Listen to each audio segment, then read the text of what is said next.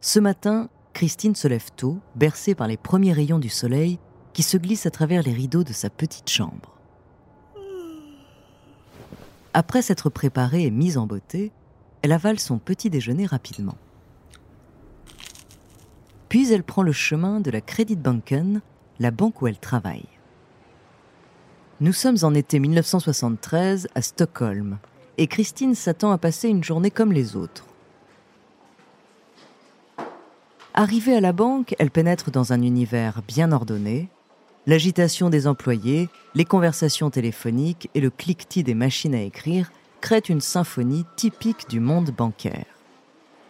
Christine s'installe à son bureau et se prépare à travailler.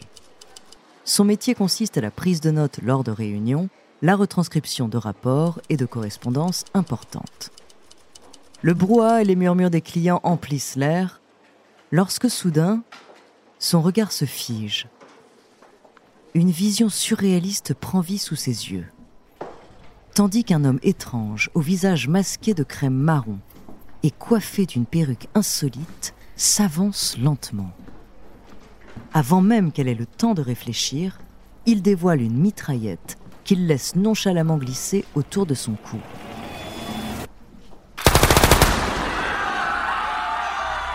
Un seul coup de feu déchire l'air un écho sinistre de violence inouïe. Les cris d'effroi retentissent dans la banque. Tout le monde au sol. Que la fête commence. Lâche l'homme d'une voix glaciale. Christine se précipite au sol, son cœur tambourine dans sa poitrine. Soudain, le regard impitoyable de l'homme se pose sur elle.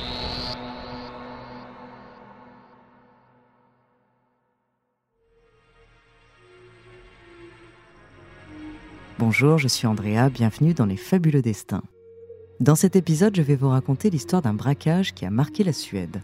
Il a été le premier événement criminel diffusé en direct à la télévision suédoise, son nom, la prise d'otage de Stockholm.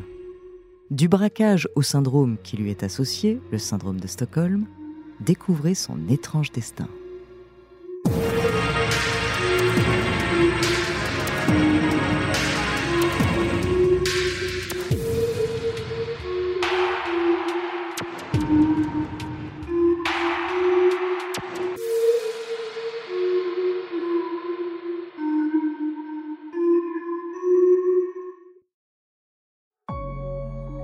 Le 23 août 1973, Jan-Erik Olsen, fraîchement sorti de prison, s'engouffre à la Credit Banken. À peine a-t-il commencé son crime que la police est alertée et se rend sur les lieux. Une fusillade éclate, les murs tremblent sous l'assaut brutal et un policier tombe blessé. Jeanne-Éric comprend qu'il n'a pas d'autre choix que de retenir en otage les premiers employés qu'il croise. Quatre personnes, dont Christine Enmark, deviennent les monnaies d'échange du criminel. Les négociations s'engagent alors. Jeanne-Éric ne recule devant rien pour obtenir ce qu'il veut.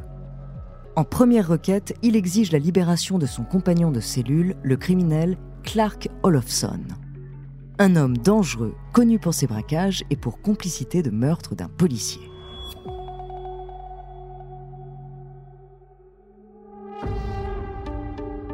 Étonnamment, les négociateurs cèdent aux exigences des criminels et font venir Clark, lequel est laissé entrer dans la banque.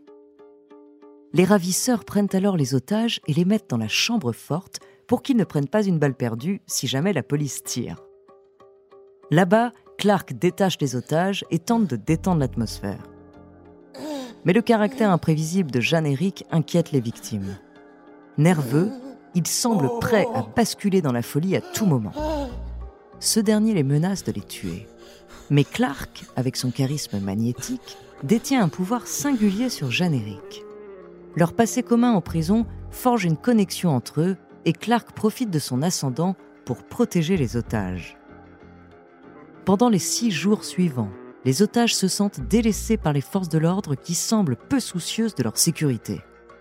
Un acte révélateur survient lorsqu'un policier venu vérifier l'état de santé des otages referme la porte de la chambre forte, les enfermant tous à l'intérieur.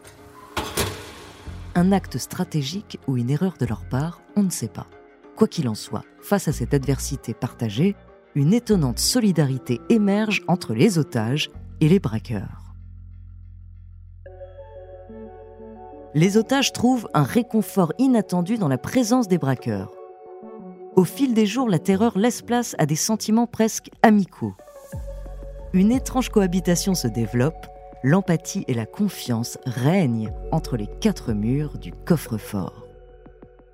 Enfin, le 28 août, le moment tant redouté arrive. La police décide de donner l'assaut, mettant fin à cette prise d'otage. C'est alors que la police est témoin d'une scène surréaliste.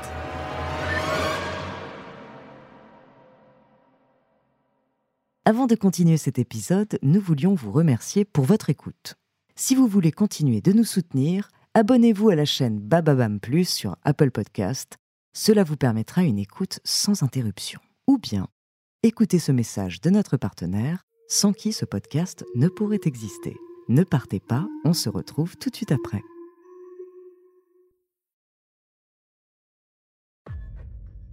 Les policiers, lourdement équipés, s'activent autour de la chambre forte. Leur mission est claire, libérer les otages en utilisant des moyens drastiques.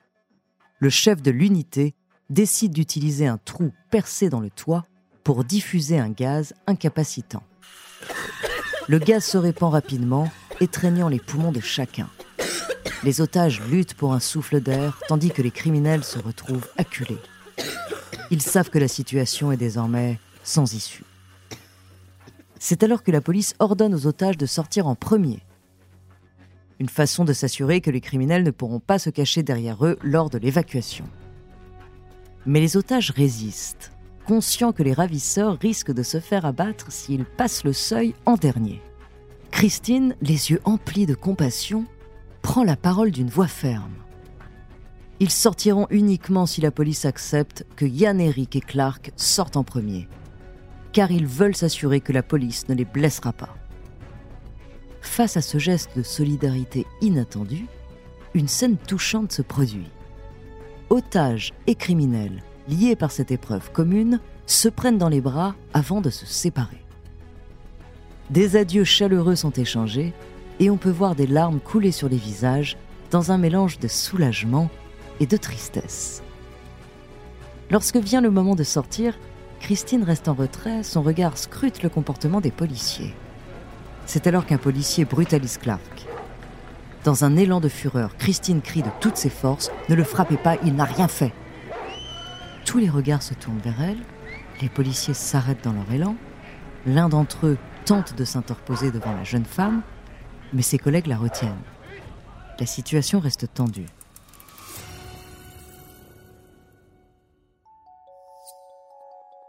Après l'arrestation, les otages refusent de témoigner contre les braqueurs. Ils cotisent même pour soutenir la défense des criminels lors du procès. Jeanne Eric est condamné à 10 ans de prison pour ses crimes. Quant à Clark, il est acquitté car il a été impliqué malgré lui dans la prise d'otages. Cependant, il reste en prison pour purger le reste de sa peine pour d'autres délits. Malgré tout ce qui s'est passé, les otages ont rendu visite aux deux hommes en prison. Le psychiatre Niels Begero, qui a étudié cet incident, a mis en lumière ce phénomène psychologique, le syndrome de Stockholm. Ce syndrome est considéré comme une forme de mécanisme de défense psychologique. Il se manifeste lorsque les individus sont confrontés à un danger et se trouvent en étroite proximité avec leurs agresseurs. Face à ce stress, le fait de développer un attachement envers son bourreau est une façon inconsciente de chercher à réduire le danger perçu. On le retrouve dans d'autres affaires, comme celle de la comédienne Patty Hearst. Après s'être fait kidnapper par des terroristes, elle a fini par se joindre à leur cause. Patty a alors commis des braquages à leur côté. Et plus récemment, la série Casa des Papel a mis en avant ce syndrome.